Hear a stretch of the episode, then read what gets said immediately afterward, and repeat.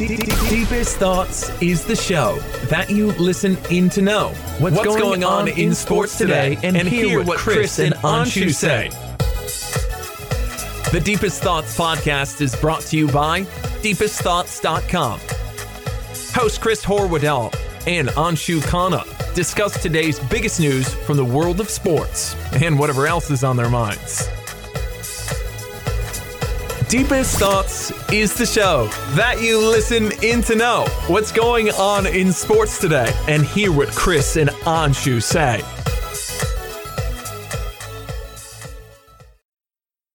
Welcome to the Deepish Thoughts podcast, episode number nine. Chris Horwoodell along with Anshu Khanna, as always. Anshu Khanna, last week we spent a lot of time talking about what may have been the greatest bowl game in the history of bowl games, USC Texas, the Rose Bowl, you know, what, the 10 year anniversary, the 13 year anniversary, one of those two. How does last night's game, Alabama and Clemson, stack up against that? Wow. That is, I would say, when you think of the way the game played out, especially mm-hmm. at the end, very similar, definitely comparable. I personally, I, I think one of our main re- reasons for why we liked that game so much more, or so much more than most other games, was the star power. Yeah. And no matter what were, was going to happen, this game did lack that. Um, but I don't want to, I don't want to, you know, say that it wasn't good just because of that. It was a great game, well played. I thought that it had almost everything you'd want as far as the defense early on and the offensive explosion late, and you've got Deshaun Watson, and you've got you know, you've got that entire Alabama defense that we tossed bouquets at all of last week. Yes. Um, and and Bo Scarborough and just everything. It, it was a great game and a really entertaining game. You had Bill Walton. I mean, you had everything you could possibly want. But at the end of the day, I still I would still say that Rose Bowl was was better, or that national title was better, just because of the star power and and the way that it ended so fittingly. Uh, when you talk about three Heisman winners on the same field, that one still ekes it out. But th- this was a great game. Let's not pretend like it wasn't. It was really, really good. Let me ask you: better pro prospect going to come from that game or this game? Better, you know, professional career. Wow, just the best guy out of each, or are you comparing? Yeah, because I mean, we talk about all the the iconic names that were in that, the Vince Youngs and the Reggie Bushes and the Matt Leinarts. There wasn't really a great NFL player. To, I mean, Jamaal Charles, the best NFL player to come out of that game, I guess. Was Earl Thomas on that team oh, yet? Oh, who are the? That's an interesting. I'm not question. sure if he played on that team. I'm not sure he played on that team. I know. Yeah, if it was him, then yeah, then I, I would go with that. But I don't know. No, you know what? Like there are just there are too many good players in this game. Um, that one of them is likely to come out and be really, really special. I mean, we're talking what six first round picks mm-hmm. likely that come out of this game at least this year alone, and then who knows about future years. So. Okay, uh, so, so Earl Thomas was the 2010 NFL draft. That was 2006. He was not yet a Texas Longhorn. Okay, so who are we talking about then? I, I think it's Jamaal Charles. I'm gonna. I'll, I'll, take good. a I'll take a look at these rosters, but yeah, I mean USC was loaded, so maybe that maybe there's somebody on that USC team. Yeah, that, that, like in the next couple of years. Doesn't... Clay Matthews. Clay Matthews is likely on that team. Uh, uh, I don't know, but let's see. You don't think? I don't know. All right, I think so, he's probably on that team. So when we look at wide receivers, uh, you got Patrick Turner, Steve Smith, Dwayne Jarrett, Osbury, blah blah blah. Mm. Not not really missing anything there. The offensive line had one-time number one overall recruit Jeff Byers, uh, Drew Radovich, uh, Chilo Rachal, Ryan Kalil. So that's a good player right there. Uh, Charles mm-hmm. Brown was a freshman on that team. Sam Baker was oh that was a, some good offensive linemen. Uh, Fred Davis was there. Anthony McCoy was there. So a couple NFL tight ends. The Sanchez. I'm guessing it's someone on one of the defenses. Is my guess. Yeah, yeah. The Sanchez was there.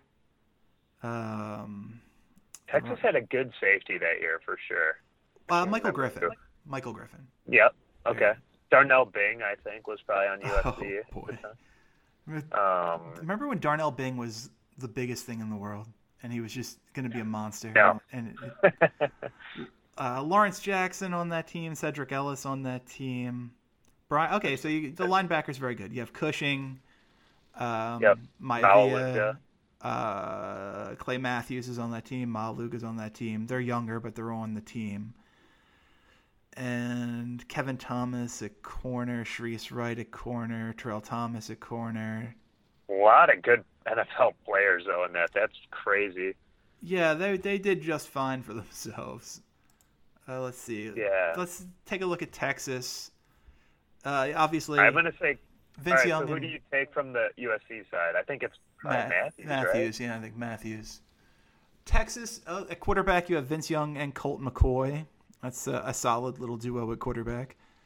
Um, Selvin Young, Jamaal Charles, Henry Melton was a freshman on that team. Wow. uh, Limas Sweed was there, Billy Pittman, Quan Cosby, Jordan Shipley. Good God, there is that. That's a loaded wide receiver corps. Uh, George Walker, who never amounted to anything, was a freshman. David Thomas on that team. Uh, guard, you had Cedric Dockery, but he was a freshman. Kasey Studdard was there. Will Allen was there. Justin Blalock was there. Jonathan Scott was there. Tony Hills was there. Uh, Lyle Sendlein was there that's there's some talent on that line. Brian Robison on at end. Tim Crowder, Orakpo was a freshman. Ooh, there you go. Boy, was is Orakpo really that young? Cause he's a oh man, Orakpo is younger than we think he is, isn't he? Yeah, he's, he's only yeah. thirty. He just got banged up and he had to miss a year, and that tends to jog your opinion of him and advance their age a couple of years. That's probably true. That's probably true. Uh, Rod Wright at defensive tackle. Roy Miller at defensive tackle. Um, there are linebackers. Roddrick Muckelroy, Robert Killebrew. Not not great. Terrell Brown, Cedric Griffin, Eric Griffin, Aaron Ross at corner, Michael Huff, and uh, Michael Griffin at safety. So good pair of safeties. But yeah, is it? I don't know. Is is it Matthews? Is Matthews is the best empty. pro in that game? So are we going to find a better player than Clay Matthews out of this game? I don't know. That's good. That's probably a toss-up.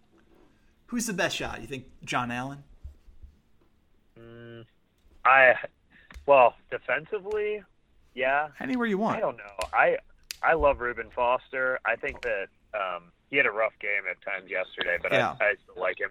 I have a huge, huge man crush on OJ Howard. I think that Okay. he's going to be very, very impressive, both running and or receiving and blocking. You saw some of the athleticism running downfield yesterday and last year, but I think OJ Howard has got special potential. Um, I don't really love anyone on the Clemson side. I think that Deshaun Watson had an impressive game, obviously, and twice against a very good Bama defenses has to you have to consider it. I mean, you really have to weight that a lot, Mhm, right? Like how, absolutely. how much do you weight a performance like that by a quarterback who's on the brink of being, you know, top three or five? And you know, we were poo-pooing his prospect, you know, what he was as a draft prospect. But what what is that? What do you make of those two games? You have to, you know, weigh that heavily in his favor. You're talking about players producing when it matters the most, and you know we saw what Trubisky did in his bowl game. He basically, uh, you know, pooped the bed, as the explicit rating would let us let us say. Watson just Watson came up huge two years in a row. I think when I asked you for a prediction last week, you said I don't know, but it probably won't be as close as it was last year. And that's a Yeah. fair that's a fair comment to make given what you know we thought was gonna how this was gonna play out. But No question. boy, Deshaun Watson looked great, and all of a sudden, you know, obviously we're a very reactionary culture, so Mhm. there's going to be a lot of maybe Deshaun Watson, bias. maybe Deshaun Watson should be the number one pick in the draft. Maybe we were wrong this whole time, Mhm. and you know that's that's obviously overrating Watson, but I don't know. I would have at this, I would have him and Trubisky neck and neck, and maybe the sl- the slightest of edges to Watson. The other thing Wow. about Trubisky, though, is he really benefits from not being a big name for a long time. He benefits from not being able to be picked apart over the course of years, which is what happened to Watson. Yeah, I agree with that, but you know, at the same time, how many times have we seen players? I can't remember if we discussed this or not, but I, I think we did. How many times have we seen quarterbacks that have only played one year come into the NFL and prove to be worth what they were drafted as? I mean, we Cam Agreed. Newton's the one. Yeah, agreed. I, it's hard to think of anybody else, um, and mostly it's negative examples when you think of Mark Sanchez. And, Akili Smith. So like Akili Smith. There you go. I so you know it's it's tough. I I get the the infatuation with Trubisky as far as physicality, but man, it's it's really tough to ignore, and that's why I asked you because I, I agree with you. I think that you almost have to weight those two games from Watson equal to the other what 30 games he started, 24 games at Mhm. least he started, and so. But at the same time, you don't want to make the Manziel uh, mistake where Manziel had some very good games against Alabama. Uh, let's not forget about him going into Tuscaloosa and winning there. Um, I do And- remember that, and I do remember some highlight throws that he made that were, and I've said this a million times, and uh, you know there are some things that I will say that my girlfriend will sort of latch onto, and they're sort of her comments when certain people come up, in uh, when I'm not around, and one of those is if you look at Johnny Manziel highlights, they're actually Mike Evans highlights. I love that.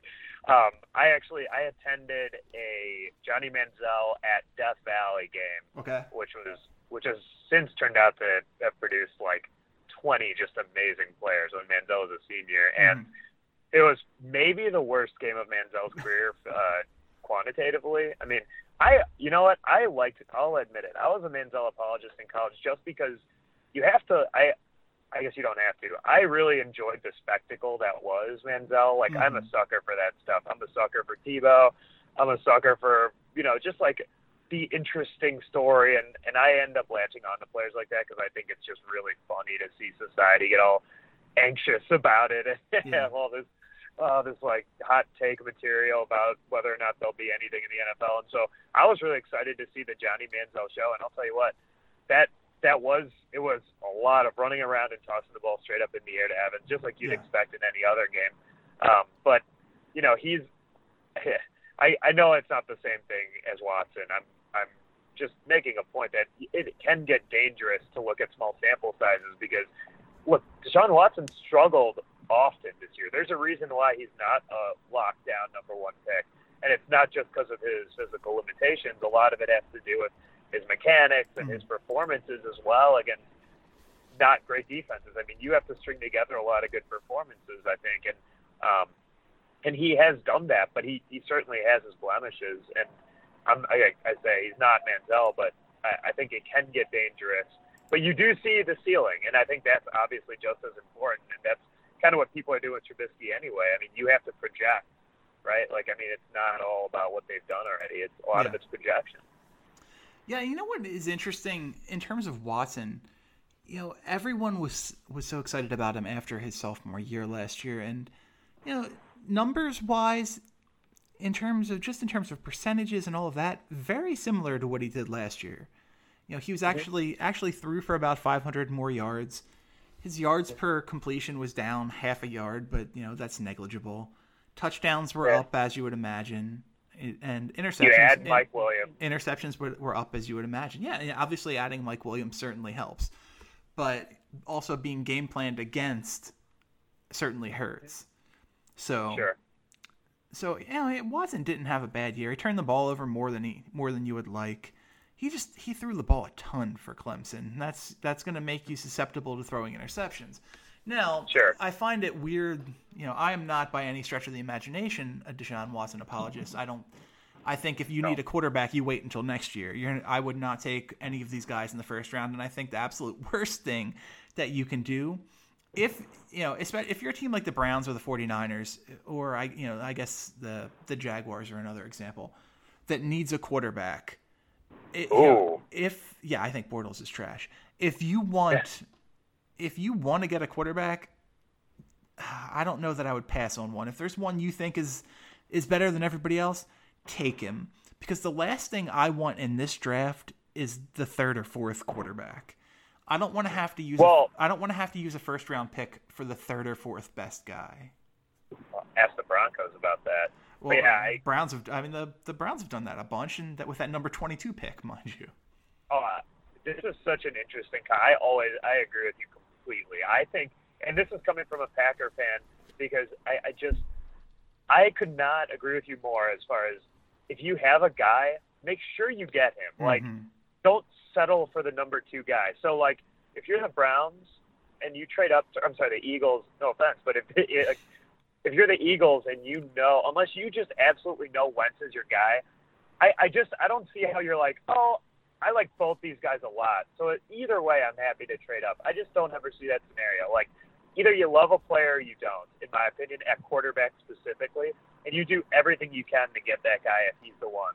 And so when when someone like Aaron Rodgers slips in your in your lap, and you don't even make any kind of effort to move up, by all accounts, Mhm. that that to me is that's luck. Like I think that the Yeah. Cowboys completely lucked into Dak Prescott. Oh, I, of I would never say like, oh, brilliant pick. You know, I, it's hard for me to give them a ton of credit on that. And even the Seahawks with Russell Wilson, like Mhm.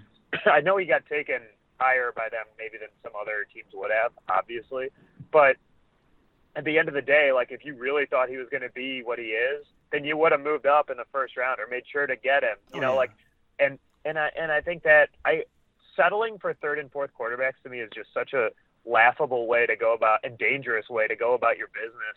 Um, you know, especially in the first round near point. Like I just if I, if I was running a team, there's absolutely no way that I would ever draft a quarterback that will ultimately be my franchise quarterback out of the top five. There's just no way. Because if I think that he's my quarterback of the future, I have to get him. Yeah, no. Otherwise, you. Ha- I, I I agree with what you're saying in terms of I would never use a first round pick on a quarterback outside of the top five. Obviously, you're going to take developmental guys, and if one of those Sure. if one of those developmental guys happens to turn into somebody, then awesome. But yeah, I would I would never go out of my way to pick a quarterback outside of the top five picks in the draft. And yeah, you I, I just don't give the Cowboys any credit whatsoever for Dak Prescott. News, you know, it came out that Jerry Jones they wanted to trade up for Paxton Lynch and they failed, so they took a quarterback in the fourth round. It it, it came out that they wanted to take Connor Cook, but he was off the board, so they took Dak Prescott. Ridiculous. I- like they they don't I get credit for Dak Prescott. I mean, cool, you have them, good for you, eh, but you didn't earn that. That wasn't you being Yep. smart. That was you being lucky. Yes, I could. I could not agree with you more. Like, yeah, credit where due. You took the developmental guy. He ended up being way better than you expected. That's the that's the story. I mean, if you thought Dak Prescott was ready to start for you this year, or had any of the the, the intangibles to be able to do that, you would have taken him in the third round or the second round. I mean, it just doesn't make any sense Right. that you'd have waited. And I actually give. Wasn't didn't they trade up for Connor Cook? Didn't the, the Raiders ultimately trade up to get him? I believe so. So I give them more credit for saying, okay, we know what his value is. I'm gonna go Oh. go up and get the guy that we want. I'm not saying that it was that's smart. dangerous. That's so dangerous. saying. I know. No, I mean saying. he's not good. No, I know what you're saying. I would rather. I remember Yeah. a very similar situation where the Philadelphia Eagles and Chip Kelly traded up to the top of the fourth round to get a guy named Matt Barkley. Right. No, but again, like that to me, that's not luck though. That's you saying, okay, we identified this player. Yeah. We knew we we kind of knew we wanted him, so we we proactively went after him and got him. I think the Packers did that with Brett Hundley. They traded up. They burned two picks. They said, look, this guy should not be here at this point. We will not let this. We will not leave this to fate anymore. We're going up and getting him. I give them way more credit for that, honestly, than Aaron Rodgers. I mean, there's no way Rodgers should have slipped. And granted, when you have like a, a player in place, maybe you let him fall, and maybe that's the case with Romo and Prescott. Uh-huh. But I just, it's hard for me to give him credit when they had three shot bites at that apple, and then the fourth time they were like, we had to get this guy. This was our, you know, Yeah, yeah. this is the guy we were ultimately going to get. I just, I, it's just, this is one of the weird things that I will get up on my soapbox about with the draft that I just, I can't believe that teams get credit for players like this. Like the Patriots get all this credit for drafting Tom Brady. Right. What a right. crock. Yeah, in the sixth round, without they they gave 198 other te- well, not teams, but 198 other opportunities for someone else to pick Tom Brady before they did. Right. Including themselves four or Yeah, five yeah, times, probably. great, so, great you know, it's, Just, yeah, I, it's just one of those things that I think you should you deserve the credit for evaluating the player and ultimately taking him when he was there, but especially a quarterback, Mhm. I I struggle with that. And so just to circle back to, to what you're saying, if there's a third guy on the board, yeah, I think you're just tempting fate with that. You're just you're asking to to bomb with a late round first late first round pick like that, unless you're moving up to get him. Yeah, and I'm waiting for I'm waiting for Cleveland to do that. I'm fully expecting Myles Garrett with the first pick, and then they'll take somebody like DeShone Kizer with the twelfth pick, Ooh, and Kizer will be there. terrible. Yeah. I mean, I- if he's there, it's probably fair. Yeah. I, I would also say this about that: if if Kizer is your guy, you have to move up, or you have Mhm. to make him number one. I think even unless you think that there are there are how few players that are not quarterbacks are more valuable than a franchise quarterback. I mean, nothing. how few? Like, No, nothing, nothing, nothing. Going into the draft, yeah. So I mean, so there's no scenario where if you're willing to spend the number 12 pick on Kizer, you shouldn't then also take him number one. Right. Doesn't make any sense. I always So, play an interesting. anyway. I always play an interesting game of what if. Now that you've mentioned Russell Wilson, because uh, Andy Reid and the Eagles were incredibly high on Wilson. They were going to take him in the third round if he was there. Uh, he goes. I I think. I think he's seventy-five overall. Around eighty-five to ninety, the Eagles take their fallback choice, who is Nick Foles. I always wonder what would have happened if Wilson would have, because he certainly went, like you said, higher than people were expecting him to. Even if he would have gone at the end of the third round, that was probably higher than people thought he was going to, and that's probably why Reid and that Eagles regime thought they could get him there. So I always wonder, I always wonder what would have been. Yeah, I, uh, I, well, I, I'll say this. I think that Andy Reid is a comparable, at worst, coach to Darrell Bevell and the offense that ultimately developed Mhm. Russell Wilson. So I think that would have been a fine landing spot for Russell Wilson. But I also don't, I don't think Wilson, and I'd like to hear your opinion on this too. I don't Mhm. think it was a fait accompli that he would have been good wherever he went. No, You know, like I, I think I, I think if he gets drafted in Jacksonville, there's a good chance we're talking about him being out of the league or you know a backup or whatever. I don't know that he definitely would have been great no matter where he went. He probably was up there. I, I mean, there's a reason Bevell hasn't gotten a head coaching gig. I Hmm. think a lot of the credit deservedly goes to Wilson, but it's hard for me to picture him in just every single scenario being awesome. I agree completely. Where do you stand on these these quarterbacks this year? How is your top three fall? I, I yeah, I don't want to have too much recency bias here, but I would, I would go with Watson first. I would take, I would take the talent of Trubisky, the physical talent of Trubisky 2nd mm-hmm. and then I would say Kizer is third. It's close between him and Trubisky. I think Watson's clearly better than both, and, and yeah, I'll admit it. I mean, those that, those two Alabama games weigh heavily, and that Ohio State game, and some of the other big, big games. I mean, beating Louisville was just an awesome performance as well. It's hard for me to, to ignore some of those picks. I'll tell you this though: if Mason Rudolph had come out, he would have been my number one B. I mean, I really like him, and I like him more than those other two guys. Well, that's interesting. How about you? How about I? I have the same exact order as you do. How if we jump ahead to next year, uh, and I mean obviously a lot is going to happen before then, but you're talking about the Josh Rosens, the Mason Rudolphs, the uh, Lamar Jacksons, Sam Darnold. Darnold. Yeah, how does how does that group fall for you? Wow, I you know I I think we've talked about this before as well, but I need to see more Lamar Jackson. I just Mhm. don't know how to evaluate him yet. It's it's like an incomplete for me with him. But I I, I think right now I like Rosen first, Darnold second, and then Rudolph third over over some of the rest of them. I well, it's Jake Browning. Where Yeah, does Jake Browning I don't fall? I don't I don't think Jake Browning has the arm. That's my concern. I, Wow. I think he's got a little bit of a noodle arm. I have I have concern with Browning because of the height and arm, like the combination, because it, it looks like he's forcing some of his passes. I like Rudolph a lot. I really do. I mean, I again, it might be recency bias again with his last the bowl game is in, in, at the forefront for me, but I like him. I, I think that he's got the ability to run an NFL offense, so uh, it makes it tough. I, I really need to see more Lamar Jackson. I think that'll be that'll make things interesting. Yeah, you know who I really like too, and I think he blows up next year is the kid. uh USF. No, the kid from uh, the um, Josh Allen, Hmm. Wyoming. Interesting. Yeah. Love he- Josh Allen. Yeah, there's been a lot about him. Is he not eligible this year? Is he eligible this year? I thought he might I thought, I, thought read Josh Allen was a junior. where- I saw a mock recently that had him in the top 15. I think he might Wait, what? Yeah. Yeah. I thought There he was a something junior. recently that I saw. I don't know. Check that out real quick if you have the ability. right, I, I am, I'm I'm not here. quite sure. I'm here right now. Uh, Um, Josh Allen, undecided about future. can all agree. Like yeah, there was a mock I read recently that had him way, way higher than I expected. Just, and I think part of it was because there are a lot of teams that are looking, and there are not a lot of quarterbacks that people are excited about this year. So. Well, as of two days ago, his father was saying that he believes it's in his best interest for Allen to return to Wyoming. Yeah, and you know, we talked about this with Trubisky last week. I think that I just think that if you have any hope of if you want to be a higher NFL pick, I think this is if you're a quarterback, this is the year to go.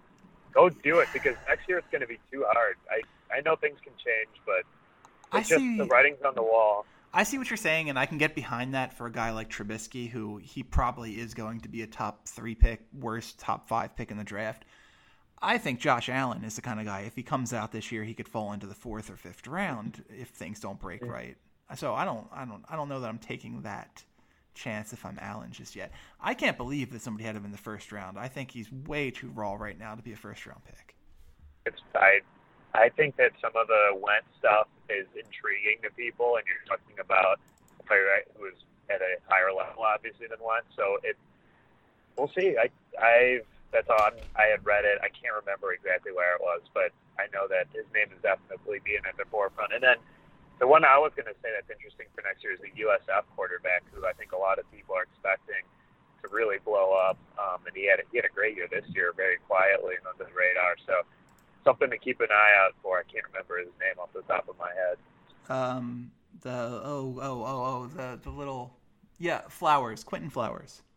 Yes, he's not that little. He, he was pretty, pretty good. like six foot tall. I mean, and another guy I'm interested in is Hurts. I mean, he obviously can't come out yet, but it, it'll be interesting to see him and Francois too for the next year. Yeah, no, I agree. Um, interesting little piece of information that is not not the most relevant thing in the world, but uh, LSU just lost a commitment from a four-star prospect in the class of 2018, which is you know who cares. It's a quarterback by the name of Zadock Dinkelmann. nice. So well, I wonder where where Dinkelmann will end up.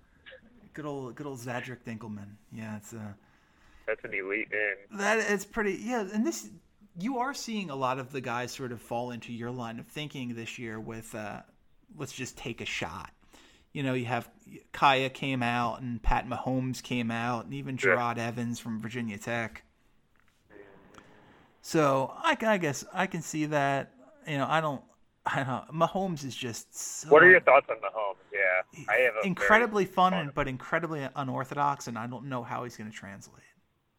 Yeah, oh, I'll tell you, it, he's very shades of Mahomes, Johnny football, right there. You think, it's hard to. That's interesting. Yeah, I just he's really fun to watch. I I enjoy watching him thoroughly. I struggle seeing him but he could be as a pro, as a starting pro. But I could definitely see him being a, like an interesting backup type that you want to toss in there and feel decent about playing a decent game for you.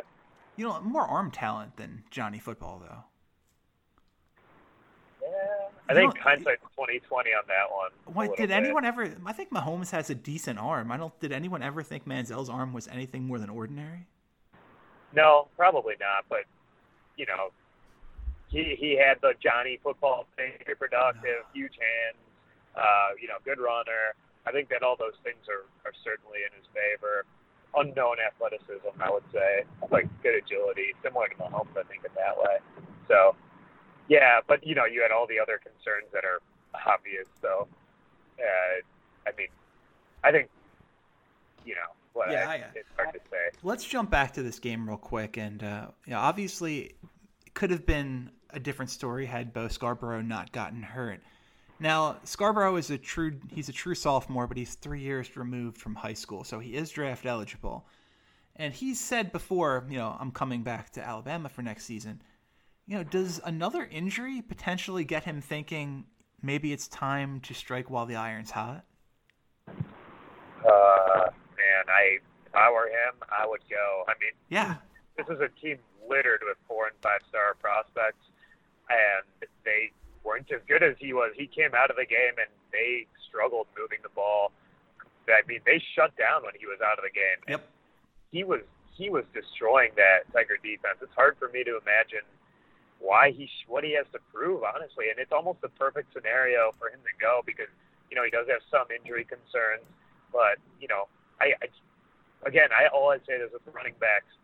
I would avoid. I would leave the year after I've been super productive because you don't want to, or where my draft stock because you don't want to put a lot of miles on those tires. Right. And and I think he's just in the perfect scenario where he didn't ever have to be like the really a full season worth of load on those legs. And so, you know, I, I if I was him, I would get out of there immediately. Where would you rank him with guys like Cook, Fournette, McCaffrey, um, and uh, you know Devontae Foreman, D'Onta Yeah. Foreman, Yeah. Marlon you know, Mack, it, I, I guess guess. it, de- it depends what you need. I, it's hard to compare him to McCaffrey because they're so Yeah. incredibly different. But uh, you know, I think that Freeman's a really interesting comparison because I think there's they do sort of similar things for you, um, and and I think Derrick Henry is a great comparison for him. And you know, and Henry had we've seen Henry with the full workload, so you have to feel a little bit better about him over Scarborough. But I, I we were- we talked about Scarborough a little bit last week, just in the his freakish physicality Yeah. and how it's just pretty much unparalleled uh, ever for me, at least for watching the player coming out of high school. So, um, you know, I, I think that he's right in that Freeman class. It's hard for me to put him above Cook or Fournette for sure, just because we don't have the sample size to look back on. But uh, he is the ultimate. you know, if you can judge a book by its cover, he is. He looks like a pretty good read. High second round pick, something like that. You're thinking? Oh wow. Uh, I don't know. I'm I'm very I, I struggle with taking running backs high. But well, if you're telling me, that if you're telling me he's right behind Cook and you know he's clearly behind Cook, Fournette, and let's say McCaffrey, that puts him in that four to six range in terms of the running backs. And in this class, that looks like it's going to be a high to mid second round pick. I'll tell you what, and it all comes back to this for me, which he he would look pretty interesting in a a, a Hugh Jackman. Hugh Jackman, yes, in a Hugh, Hugh Jackman. Jackman. Wolverine's actually coaching the Browns this year in a, in a Hue Jackson power running offense. oh man, that would be an awesome fit. I would love to see that. Um, and actually, they have an opening now that Pep Hamilton left, so this you could always have the Hue Jackson Hugh Jackman dynamic. yes, I, that sounds amazing. Um, yeah, I you know I think if you're the Browns, the running back position is probably not at the top of your priority list. But uh, very interesting thought though. There, I I I I couldn't go top forty with him, especially in a draft with a lot of good defensive talent. I think. Sample size? But yeah, the sample size is what kills me. I mean, if if where did Derrick Henry end up going? Right around forty, right? Yeah, 30, it's a 40, tech- top of the second to the Texans, Titans. Yeah, that's that's probably fair for Scarborough. Maybe just a little bit lower because of the sample size, but he is he's as good as it gets without having the sample. Let's say that. He, uh, I don't know. And uh, Okay. by the way, I wouldn't put McCaffrey in that range. If that's where you're saying he's going top thirty-ish, I'd, I'd probably. I don't think so. I, I I think he'd be great. I honestly think he'd be a really good fit on the Packers, but I I don't know that he's someone that I would need to spend a big time pick on when you have other needs. I think that you can find that guy a little bit later on. He's he's definitely an interesting player, but I I would I would have some hesitation about him. Well, can we just can we just assign him and Hunter Renfrow to the uh, to the Patriots and just get that over with? Oh my God, him on the Patriots would be a, amazing to watch. I mean, be it Hunter Renfrow or the uh, the kid from North Carolina, Ryan Switzer, one of those two will be a Patriot because that just Mm-hmm. no makes doubt. too much I sense know. for him not to be. Pa- They'll probably be the I- starting receivers next year, both of them catching 100 passes. That's exactly. the Not magic of the magic of the. Patriots' greatest draft pick ever, Tom Brady. Yeah, just amazing pick by them to have the foresight that he would be there in the sixth round. It was it's a it's a long game, and that's what they were playing. You know, when I was, I, you know, I've coached uh, youth basketball my whole life, and I one of my, you know, I'm I'm a giant draft fan in whatever form it takes, and I so I loved, I loved the draft. I loved picking my team. That was one of my favorite days of the year, coaching a basketball team. And my strategy was always quite simply you take the best player who you don't think you can get in the next round. And the yeah, that, that's that's like that, that's the Patriots. They they they knew they knew Tom would be sitting there at pick 199 and they could wait.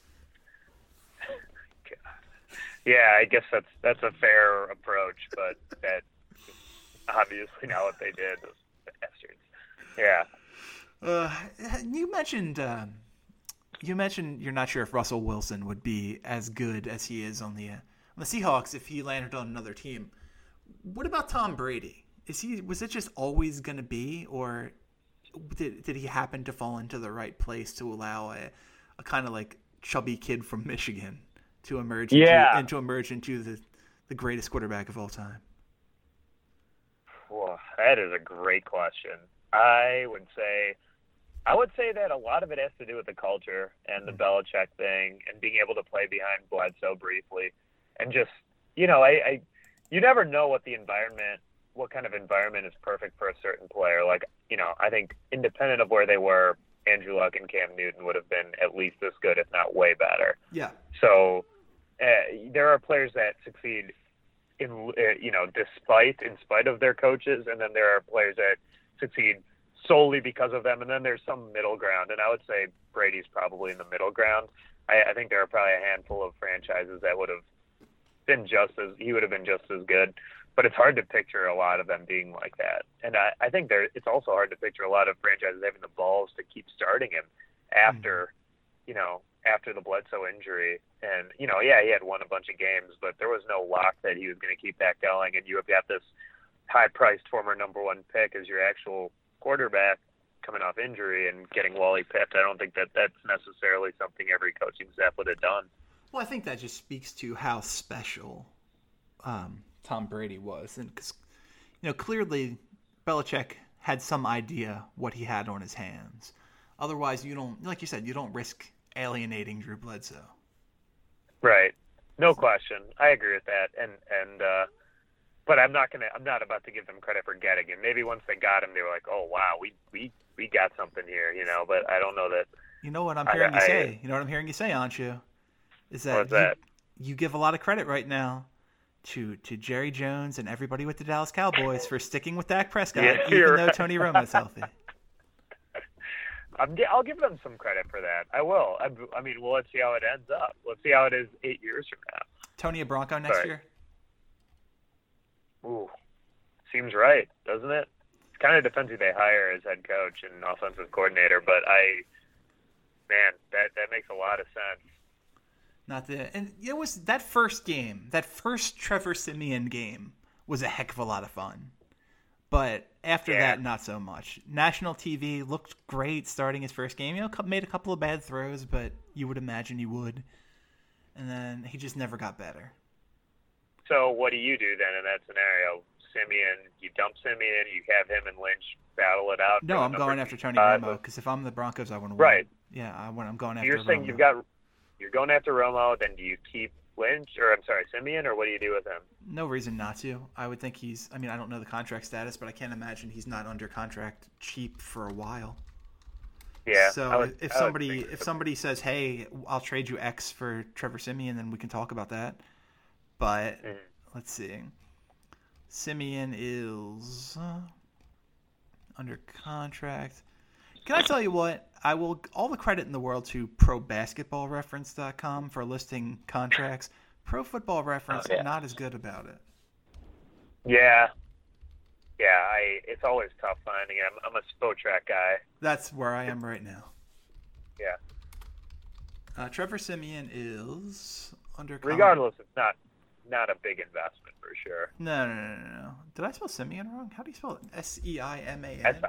No, S I E M I A N. Uh, Never doubt an Indian spelling. There you go. I, I would not even consider doubting it, sir. Uh, under contract for quite a while. Uh, 2017 at six hundred fifteen thousand dollars. 2018 at seven hundred thousand dollars. Unrestricted in 2019. So you got him under contract two more years, super cheap. Yeah, there you go. No, no reason to cut that out. I, I, it is interesting though with Lynch because you know this is a guy that you've pretty much hitched your wagon to, and mm-hmm. so do you, is he that raw that you have that you feel comfortable with Romo for a year, two years possibly? Um, and you know, at what point do you say we've got to give this guy a chance at some point? Because he didn't look terrible, but certainly not ready. It seems like. Yeah, he didn't look terrible. He also didn't look good. that's fine. Yeah. You know, Romo's going to be 37 next year. Well, I don't see any reason that Lynch can't spend the next two years learning under a very, very smart quarterback, a very, very good guy, and be ready to play, you know, in that 2018, 2019 season or whatever, and and mopping up when, you know, because Romo's going to get hurt. So yes. Lynch will Lynch will get his starts here and there. I, I, it feels like the best thing for the organization, especially if they do see themselves as legitimate Super Bowl contenders. With with which that defense, they certainly should see themselves as Super Bowl contenders. Oh yeah, that's of all the teams in the NFL, that's a team that's a quarterback away from being right there. So yeah, it's hard, and even with those receivers and yeah. that line, they, they've got everything you really want except for the quarterback. So. Um, I agree. I think I don't really see a great fit for Romo outside of Denver, to be honest with you, as far as a team that can immediately propel themselves into the Super Bowl contender realistically. Right, because I mean everybody else who's looking for a quarterback tends to be the they're really bad teams in the NFL at this point. that's that's a good point. Um, I don't know who else is out there. I know the the Packers are looking for a quarterback. Um, yeah, two actually. I tell you what, I have never in my life been a bigger Packers fan than I will be this weekend. Oh yeah, because not a, you know, not a fan of the Dallas Cowboys. You know, frack those Cowboys. I was at the game last week. That was a, a frigid but awesome one to be at. So we're looking to decimate the NFC East one by one. That works for me. I have a, a special hatred for the New York Giants after I attended that that Browns uh, Browns Giants game and just these wildly obnoxious, drunken Giants fans were sitting behind us screaming the entire game. I've never more wanted to hit somebody at a football game than I did this moment. Uh, and just wow. Oh well, we've God. never attended together, to be fair. That's but. true, and I mean, yeah, that instinct is obviously there, but, but yeah, no, I've. Uh, oh my God, I, I'm so happy. It, in that moment, it's funny because I left the game thinking boy, I hope the Cowboys win the division, just so the Giants oh, don't. My. And, uh, and now, uh... now that you've dispatched the Giants, I would like you to continue suit and uh, and do so with the Cowboys, if you, if you don't mind. I I feel like we could fit it in. All right, cool. I mean, yeah, that I well, hopefully Jordy Nelson's ribs comply, but if not, then what are you what are you hearing? Because I'm seeing probably not going to play. Yeah, I I would be shocked if he played. I mean, if he does, it's going to be as a decoy only. Um, but you know, he's uh, uh, you just never know. It's the playoffs. These guys do crazy stuff to. You know, this is what they play for. Honestly, I, at the risk of sounding like a huge meatball, this is this is what it's all about. So, I, I, it wouldn't shock me, I guess, but it would very much surprise me. Yeah, boy, I really, really, really, really hope the Packers beat the Cowboys. After that, I don't care. Uh, actually, you know what? The Seahawks have had it. The Seahawks have had enough. So let's go. I, am okay. Let's see. Let's see Packers play. God, I would love it. I would love it if it was the Chiefs, but yeah, the Patriots seems realistic. Man, Brady Rodgers would be so much fun. I, they've only really played once when they've both been at full health, and I'm over. I feel like I'm over the Patriots. I'm speaking for all of America when I say we're over the Patriots in the Super Bowl at this point. Yeah, I'm gonna go ahead and agree with that. I don't. I don't. I, I don't uh, care if it's gonna be fun. I don't. I'm not willing to risk the chance the Patriots win another Super Bowl. That's not okay with me. Go, go Texans. Yeah. Osweiler can beat the Patriots, oh, right? man. Yeah, well, he has in the last calendar. Oh, in the last 14 months or so he has, but there you go. Um, that was with a very different team, I think. So this is what, what, you're telling me is this is basically a lock. I I would put all my life savings on it. I would put all of our many millions from Deepish Thoughts into it. My, Consider it done. My deepest thought. Consider yeah. it done. Uh, what do you think? Let's let's talk a little let's talk a little playoffs this weekend. So yeah, you have you have Patriots Texans first. Not going to be a super close game by any stretch of the imagination. What has to happen? 15 and a half. Yeah. That's unbelievable the yeah, spread. That's crazy. I mean, I that's yeah. Uh, God bless that Texans defense, I guess, but and and Nuke, and like Nuke Hopkins, Nuke Hopkins is an outstanding wide receiver, but yeah, boy, that is uh, this is not going to be fun. This this game feels like it should have been last weekend, where there was just not a single close game all weekend. Yeah, I think this is going very, very likely to follow suit. But I still think that 14 and a half in a playoff game against a team that's not unhealthy is a little much for the divisional round, no matter who it is. Yeah. What has to go right for the Texans to win this game, other than you know the oh, obvious right. answer of everything? maybe maybe other the Patriots. Everything? The Patriots. Tom Brady pulls a Derrick Rose and doesn't show up for the game. oh man. Uh, boy, I, it's really hard to pick. But the, you know, let's just call it is. The Texans do have the best defense in the league quantitatively. I mean, they Mm-hmm. their numbers are very good as far as the yardage, the production they gave up. Now they played six games against probably the worst division in football, but you know, it's it's um, it's hard to picture any scenario where it is close. I mean, Brock Mhm. Osweiler basically has to play his ass off. I mean, he can't. He just he can't be Brock Osweiler, which is a tough thing to ask someone to do to not be themselves. But uh, that's really it. I mean, they've got to break a couple big plays, and they've got to follow the old Ravens model, keep that thing close, and break off some big runs and, and control the clock. And they, you know, they do have the defense and running game to do it, to keep it close, and then just to get sort of lucky at the end. But it's just Mhm. it's very very difficult to picture a scenario where Brady doesn't shred this defense, the secondary, and it not being a huge blowout. Yeah, and I think that's what we all see coming. Although we all thought the uh, Alabama Crimson Tide was going to walk to a victory over the Clemson Tigers, so that's the fun of football. Sometimes it doesn't go like we expect it to, and maybe this is the game where Brock Osweiler earns that ridiculous contract. But probably, Yeah, probably maybe. not. But doesn't seem like this does have some eerie parallels to the Flacco thing, though. Like the Eh. first time he ran through, everyone kind of. I mean, like, well, I don't think Flacco ever got benched for not being good, but um, you know, there are some. You have to. There are some very, very vague parallels. Hmm.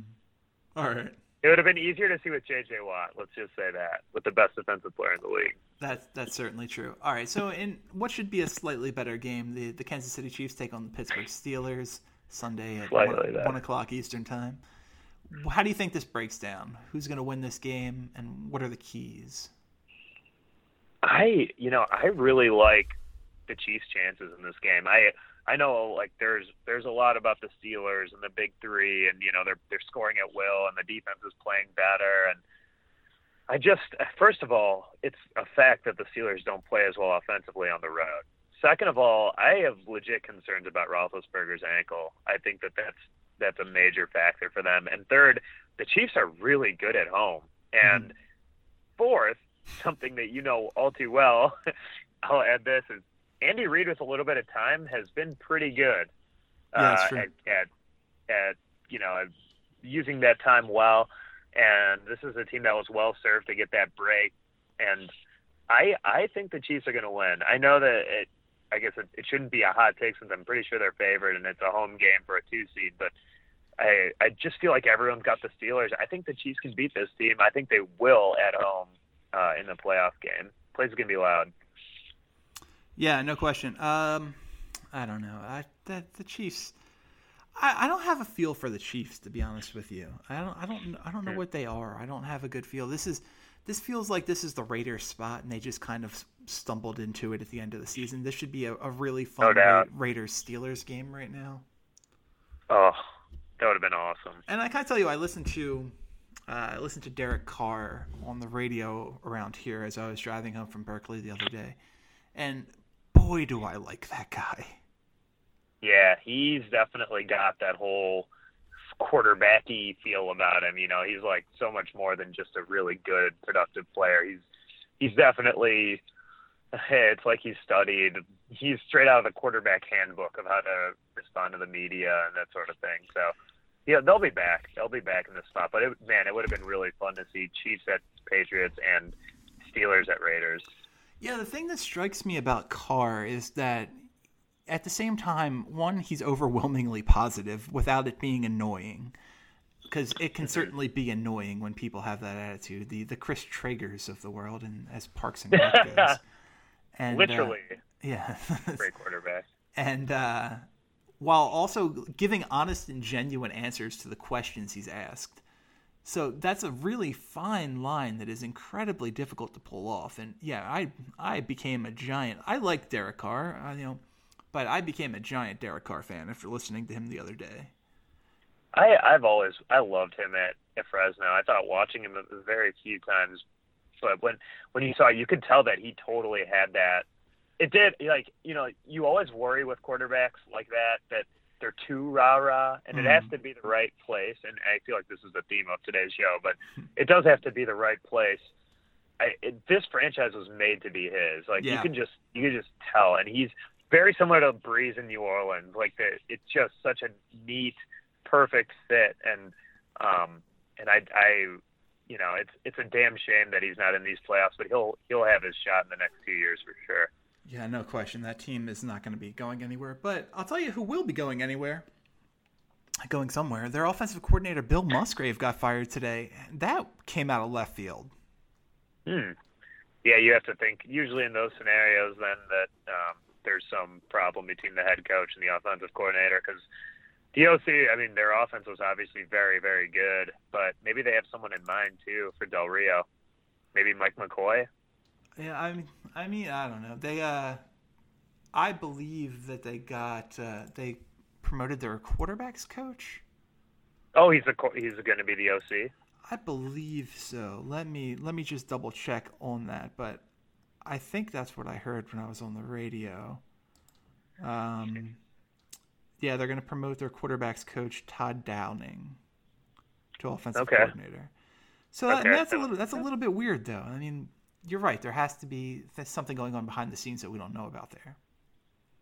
Yeah, I mean, it has to be similar to the Norv Turner thing.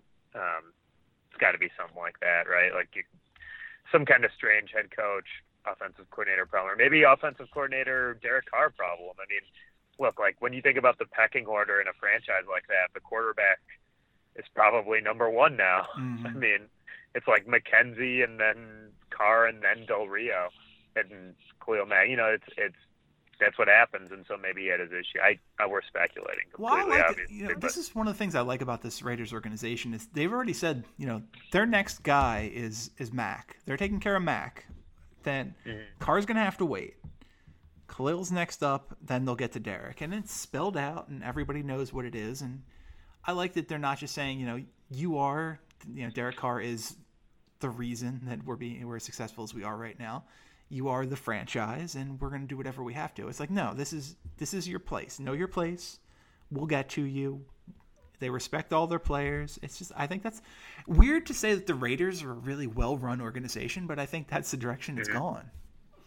Yeah, McKenzie has brought a lot of really good stability and calm after you think about the Lane Kiffin debacle, and that was mm. pretty much rock bottom. And you know, drafting some players that basically just had raw physicality, but were overdrafted. And I, I think that where they are right now, you have to think, just generally speaking, they're right in that top three or four franchises. If you could just start over or just pick up where they are, they're they're right up there. And McKenzie, you got to give Reggie McKenzie a ton of credit for that. Yeah. Speaking of starting over, there's a lot of rumors out here that fallen from grace 49ers head coach Chip Kelly could be staying in the Bay Area and taking the Cal job. Can I just say, Hmm. I can't get away from this guy. yeah, Don't get me wrong. I want Chip Kelly to take. I want Chip. Kelly to take the Cal job because that would be a lot of fun. But yeah. I can't get away from this guy. I mean, where is? He- I don't know where he's, and I feel bad for Cal, I guess, because you know we're out of here in four years. So even if Chip Kelly's successful, he's going to leave some. He's got to leave somewhere four years from now. follow us, we follow him. Honestly, Well- I don't know which way it goes. Please don't move to Green Bay for a variety of reasons. You know, he could be the Wisconsin coach. Hey, That's oh, a that's a perfect, perfect fit. Yeah, oh, definitely, definitely. They're they're kind of coach, no question. I think he would do really well in the Big Ten, Big Twelve, whatever it is now. I Yeah. think Chip Kelly would be is when he comes back to college, which I think is a when, not if, at this stage. Yeah. he is going to immediately be a top five to ten program. I mean, not Yeah. immediately, but all right, within a year. I, Agreed. He's made to coach college, so Agreed. wouldn't be worried about him. No, no, no. That, and that's the reason I want. I would like to see him take over this Cal team because you know it would be fun to have you know one of the top five programs in the country. You know, uh, in, a, your in an area in an area. It's not in my backyard, but in a place that I go every day. Yeah, that would be really cool. And I saw that. I went to that stadium this year, and it was not a rocking environment. It would be fun to see how that student body reacts to uh, to actually a good football program. And you know, it's not the world's greatest. Uh, it's any acad- any high level academic school is not always going to be the world's greatest sports school, but it would Not still- always. It would still be fun. Yeah, look at Stanford.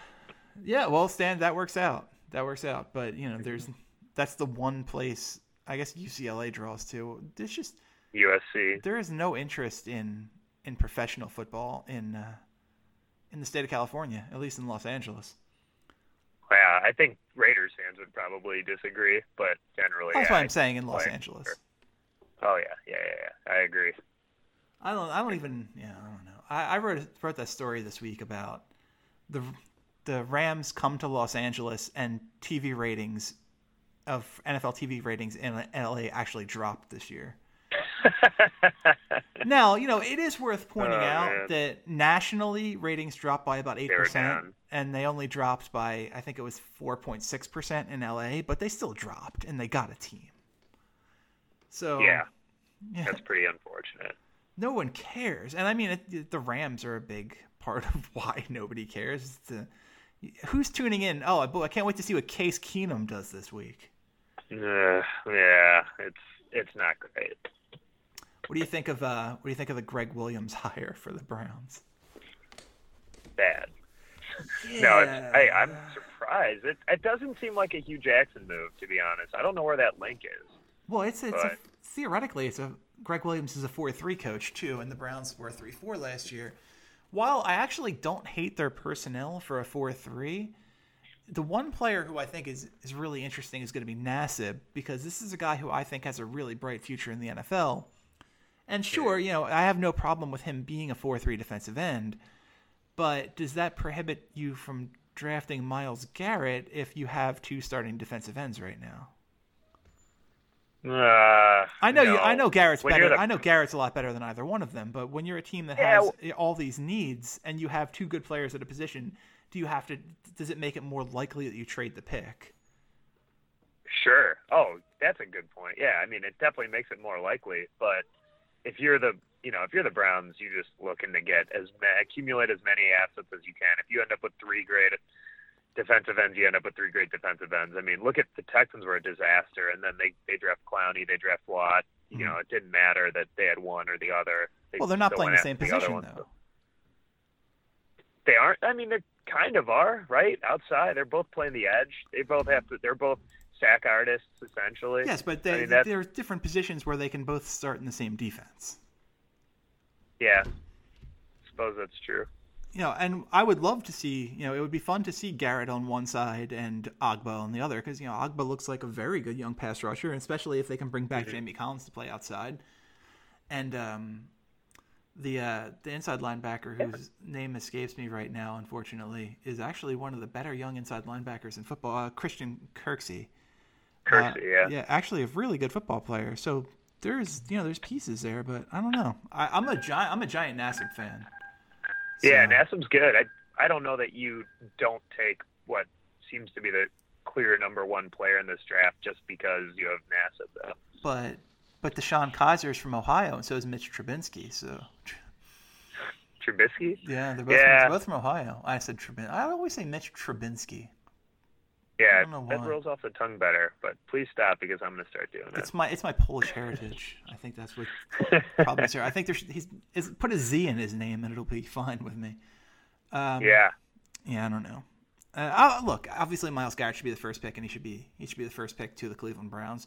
Impact pass rusher would be a lot of fun. I don't know. Regardless, um, so that brings us to the NFC. Should be a lot of fun. You know, we'll we'll get to that Packers Cowboys game in just a second, but we have the Seahawks and the Falcons in. I think this is potentially the most fun game of the weekend. Love, Mhm. I love, I love, I love watching this Atlanta team play offense. That is just Mhm. an explosive, dynamic unit. So, what do you think? Number three Seahawks, number two Atlanta Falcons. How does this go down? Yeah, this is. A I really go back and forth on this. I think the Falcons are favored by four, four and a half, and that's that seems a little bit. I, I here's the thing I can't get away from with the Falcons. A, they're the Falcons. B, B, I just that defense without Desmond Trufant. I know Vic Beasley's been awesome. He's been a revelation this year, but Mhm. I, I, I can't get away from the fact that they should be given just hemorrhaging yards, and I get the feel. I just feel like Russell Wilson will be able to do things to that defense, that secondary, especially. And I felt like they got a little bit of their mojo back last week at home. Um, you know, I I struggle with this game because this these aren't the same Seahawks, and but I I I think it's going to be a great one. I would bet the over on this game Yeah, and I I still think the Seahawks are going to win. I think that they'll go in there and win this game. But I agree with you that Kyle Shanahan's done wonders. Matt Ryan's the MVP, unfortunately, for me as a Aaron Rodgers fan. It's it's hard to disagree with that to make an argument against him. And I I um I think you got to say I think you got to say it's the Falcons or the Seahawks that win this game though, just because I think they've been there. The Pat Quinn thing is interesting though. To have Quinn against his former team is going to be something for sure. All right, so uh, we turn to the last game of the weekend in a game that you have absolutely no interest in whatsoever: the Green Bay No, Packers, I'll probably just pass. the Dallas Cowboys. Now, my question to you, Anshu, as a Packers fan, how do the Packers expect to compete without the services of Mike Pennel? Big loss of the week was Mike Pennel for sure. Um, you know, I actually thought that they would keep him. Uh, he was eligible to come back from his second suspension of the year, Sure. and his strength though is really as a run stuffing DT. He's been there for a couple of years. They kept him around on the roster. I mean, they could have cut him right after the suspension. They kept him there. I don't really see why they wouldn't have, you know, activated him and demoted like Joe Carriage or one of their special teams guys that sometimes doesn't play special teams. And but you know, they had, they had their reasons. and they were suspension related, and so. Uh, to me, I would want to cycle as many run stuffers as I could to try to counteract Zeke Elliott, and I know you were saying that tongue in cheek, but I do think that it, it's it's interesting that they didn't activate him. Yeah. Well, not only did they not activate him, they actively got rid of him. Right? Yes. Yeah. Both So of them really, really went in the other direction of activating him. yeah. Exactly. Um, Yeah. how- what is your? I know what your heart says, but what what does your head say is going to happen at uh, at one o'clock, or I guess one o'clock Pacific time on Sunday? Yeah, I you know I think that Jordy Nelson being out is you know it it's a, obviously an enormous factor, and I, I I know I'm this is such a homer. Pa- I think the Packers are going to win though. I think that Aaron Rodgers right now is playing out of his mind. I don't like their matchup if they were playing at Atlanta. I think Atlanta beats them, beats the Packers because they they just have the ability the, the dogs to to really take advantage of a Packers secondary. But I think that right now, if you commit to stopping Zeke Elliott and make Dak beat you, Yeah. I don't think that they can outscore the Packers. I, I think the Packers can score on the Cowboys. The Cowboys don't have a huge home field advantage, really. I would expect a decent amount of Packer fans at that game, frankly. And I, you know, and I think that the controlled environment plays into the Packers' hand. Honestly, I think that this is not a, a cold weather team. They've won in the cold a lot down the stretch, but at at, at the end of the day, it's a it's a high volume passing offense, and they're going to get to do it in that controlled environment in Jerry World. I I think this game does play into the Packers' hands. I really, really do. I think you're right. If the Packers are going to win, it's throw a bunch of people in the box, try and contain Elliott, try and try and knock Dak down a couple of times early, because uh, when he gets knocked down early, that uh, accuracy tends to wane a little bit. So, yeah, I, I think that's the plan. I don't I don't know how likely it is. Unfortunately, I think this this Cowboys team really solidified with the acquisition of uh, Browns cast off Jonathan Cooper this week is going to prove to be too much for the Packers. I think the uh, to your point, if if they can't knock Dak down, which it, it just it seems hard to imagine it happening because it, it that offensive line is so good, and Yeah. Dak plays so well behind it. And so, and then we're and we're talking about it like, oh yeah, we'll just stack the box and stop Yeah, Zeke. Like that's you know, like that's some kind of easy thing that every other team hasn't tried to do. Yeah, just go right past Tyron Smith. No big deal. Yeah, yeah, exactly.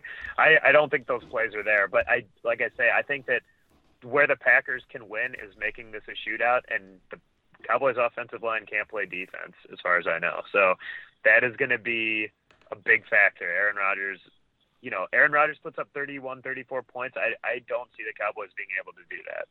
Yeah, I mean anybody can beat anybody on any given day, and especially when your quarterback is a guy named Rodgers, you gotta you gotta puncher's chance in any game. I mean, the Eagles led the led led the Cowboys for three and a half quarters, if not for some coaching blunders of epic proportions by genius play caller Doug Pederson. You know, the Eagles win that game, finish eight and eight.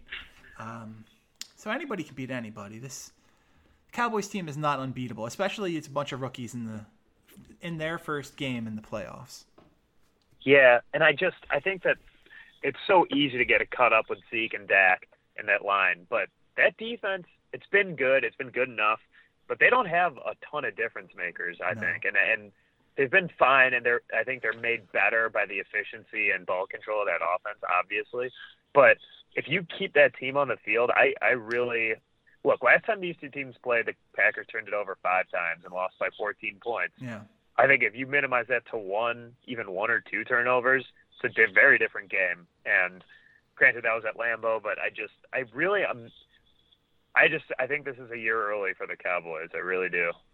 I hope it the, the Cowboys' time never comes. To be quite frank, but yeah, it seems Yeah. like uh, it seems like it is inevitable that the number one seed in the conference is probably going to be good for a while, and uh, Yeah, and that stinks. But agree. hey, the Eagles are going to have uh, DeSean Jackson next year, so making a run at the division. Oh. yes, yes, they will. I'm already counting on it, so if it doesn't happen, I'm going to be pretty disappointed. just dropping balls short of the goal line left and right. All right, settle down. Any kind of we were legitimately counting on Bryce Treggs to be the guy who stretches the field for us this year. So I legitimately expect you guys to have three new receivers in your top four next year. I think that's realistic. I, and you know, obviously, people like to link Mike Williams to the Eagles. If he's there, I don't think there's even a question they take him. Unfortunately, I don't think he's going to be there. Which means you're talking about the uh, the Corey Davises or the John Rosses of the world. Now, if if, if you think you're going to get Jackson back, then you're probably going to lean more towards Davis, since Jackson and Ross are somewhat redundant. But yeah, I think if you know, in a in in a perfect world where Mike Williams slips to twelve and just let me dream for a little while before you throw throw water on that. You know, Mike Williams, DeSean Jackson, Jordan Matthews, Zach Ertz is a, that's four good options in the passing game. That's really nice. I think that that is a that that'll get you there for sure. I mean, I and I I'm a Wentz guy. I think that with Oh, the right team, he's going to be just fine. So, uh, I that'd be fun. That'd be really fun. I am too. Um, we talked last week about people's inability to compare prospects across racial lines. So, can we expect a lot of uh, Dak Prescott, Deshaun Watson comparisons in the next three months? Uh, how do their heights compare? Prescott's bigger, right? I think they're both about six two. Oh, I thought Watson was shorter than that. Okay. Um, yeah, for sure. They're gonna look. they're the exact same player. I don't know what you're talking about. They, they're Are, literally. are we sure that's not Dak Prescott playing at Clemson?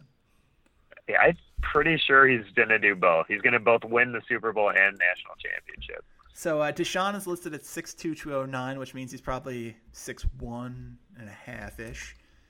Dak is listed at 6'2", also 6'2", and uh, you know I don't have his I don't have his weight in front of me. Although if we He might actually be pretty similar, actually. yeah, if- no, I uh, I think he's a little bit more built than. Uh, yeah, he's 6'2", 226, and actually a hair over six, Yeah. a hair over 6'2 at the combine last year. But you know they're within. They're, it's a negligible difference in height, and Dak's got a year to put a little more weight on than uh than Deshaun had. I'm sure Deshaun will be at, at 220 in the next 18 months. So wow, man, what diet you got him on? No, I, I that's probably an okay comparison. I, I mean, an easy one. Let's keep let's keep those rolling. Mitch Trubisky's the next uh, What we Paxton say? Lynch. Roethlisberger Paxton or Lynch. No, Oh, no. Carson Wentz That- is the next Roethlisberger. wait. So. Oh wow. Yeah, it's tough. I, I really can't think of any other good white player to compare him to. There's just not that many. Exactly. You run out. Exactly. and he- heaven forbid there's a, a good white wide receiver who is under six foot. Because you're literally comparing him to like two people. oh yeah. Oh, you're talking about Renfrow being the next Edelman or Amendola or Brandon The, Stokley the next or Patriot, basically. yes. And exactly. my my favorite and my biggest pet peeve of all of the nonsensical prospect comparisons is wide receiver X can be great despite his bad 40 time because Jerry Rice had a bad 40 time. It's the one that Yeah, drives me more crazy than anything else. Ignoring the the superhuman work ethic that made Jerry Rice Jerry Rice. He was hurt when he ran the 40. It's like saying it's like the nonsense when Michael Jordan got cut from his freshman basketball team. He didn't get cut. Yeah. He started on JV. Players in his high Yeah. school weren't allowed to play varsity as a freshman. he didn't get cut. He was great. He averaged 20 points a game on JV. Yeah, I uh yep, there's no disagreeing with that. I think there's yeah, it's always funny to see those like, oh, he's yeah, oh, he's got to be the next Drew Brees if he's under six feet. Oh, Uh, I just see Drew Brees in this guy like, every single time. And I'll tell you what, why have we never seen a black quarterback under six foot compared to Drew Brees? Uh, I think I heard a couple Russell comparisons, or else maybe I made that comparison, but From who? from myself. No, no, no. You, you, you cut out a little. Comparisons to who? Oh, sorry, Russell Wilson. Okay, Russ. Well, all right. I mean, that's may- that might be a little homerism, just be the Wisconsin Oh, connection. yeah, there, of course. I And he's, they're also not really alike in any way. No, I don't. than height, I don't know that I would have compared Russell Wilson to, uh, to to one of the greatest, most accurate passers in the NFL history. Well, coming out watching of Wisconsin. carefully, all right? That's that's fair. I clearly missed the nuances of his game while he was at Wisconsin. I I I live to inform. That's what I about Wisconsin only, basically. But yeah, that's what I'm here for. I gave you I gave you the T.J. Watt comparison last week. All right, I, we're ready oh, to go. I'm giving you guys these these anecdotes, these gems of wisdom, and if you don't take them, then that's on you. Let me ask you: Is uh is Mitch Trubisky the next Bryn Renner? Oh wow, that's a tough. How did you possibly land at that? It could not have possibly been that they went to the same school and are both the same skin color. All right. Well, we're uh the audio quality here is fading fast. Sorry. So Yeah. it says no Much problem. like the content. Yes. much- So last thing I'm going to ask you: Now that Mitch Trubisky has made his decision, what are the odds that Wisconsin lands Malik Zaire? As we tend to end every show with. Yeah, let's. Yeah, your annual, your weekly Malik Zaire update. Um, I would say under fifty percent for sure, like thirty percent. It seems like he was clearly just waiting on the Trubisky news, and the only, I, I yeah, I don't see that happening because if he if he was bound for Wisconsin, that decision would have been made. Yeah, I was uh, I was hoping to actually see that he's made a decision when I looked it up, but uh, as of yet he has not. So, well, maybe next week, and then we can do an all Malik Zaire show, and that that that'll get the ratings. Can, can I only imagine how many downloads will come from that? Although it'll be Malik, Malik's mother, and his cousin. I'm, I'm gonna, you know what? I'm gonna leave it right Let's not. there. yeah, Leaving yeah, it right yeah, there. That's good. That was the Deepish Thoughts podcast, episode number nine. Thank you for listening. I'm Chris Wardell. He's on Chicana. We'll see you next week.